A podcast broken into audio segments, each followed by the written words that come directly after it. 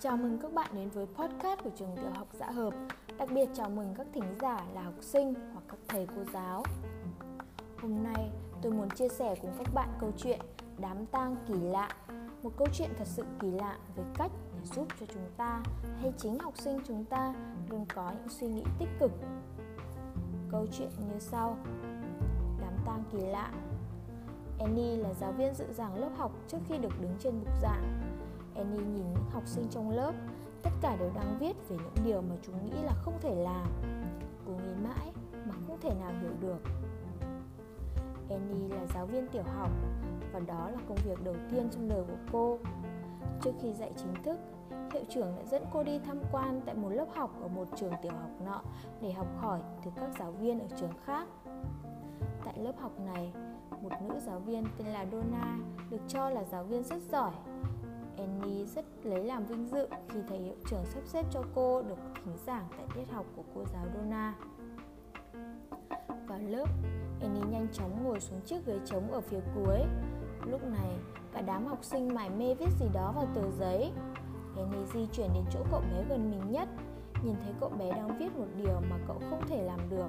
Chẳng hạn như còn không thể sút bóng qua vạch cuối của sân, còn không thể làm phép toán nhiều hơn 3 con số, con không biết phải làm thế nào để em má thích con. Thấy cậu bé đã viết được nửa trang nhưng không có ý dừng lại, Vẫn tiếp tục viết một cách nghiêm túc.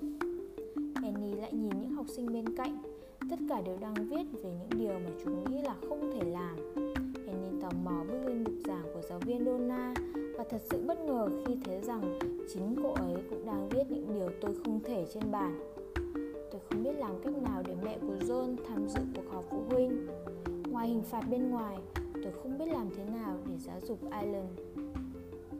Annie nghĩ mãi mà không thể nào hiểu được Tại sao giáo viên Donna và học sinh của cô lại tập trung vào những điều mà họ không thể làm được?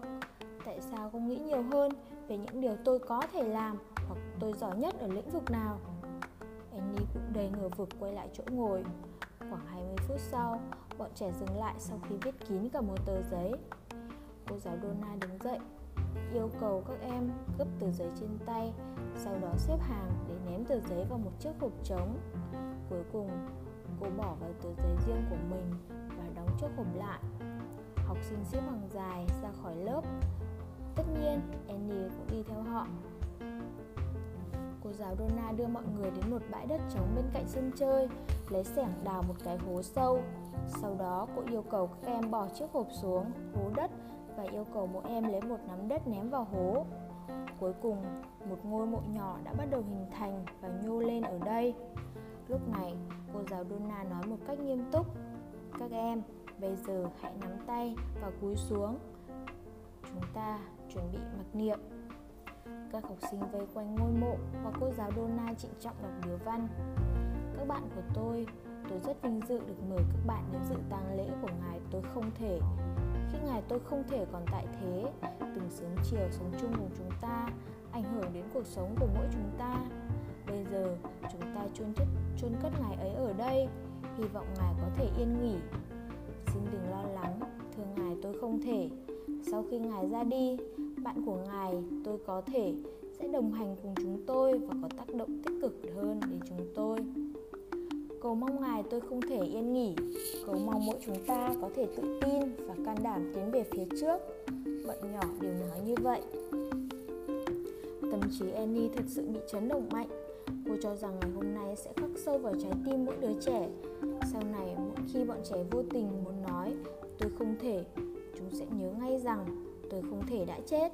Từ đó sẽ cố gắng tìm một giải pháp tích cực để giải quyết vấn đề.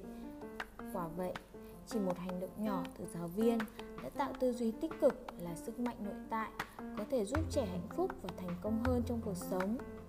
Đối với trẻ nhỏ, tư duy tích cực không chỉ giúp tinh thần của trẻ vui tươi hơn, mà nó còn mang lại nhiều lợi ích đáng kinh ngạc cho sức khỏe, thể chất, tinh thần của trẻ cả hiện tại và trong tương lai.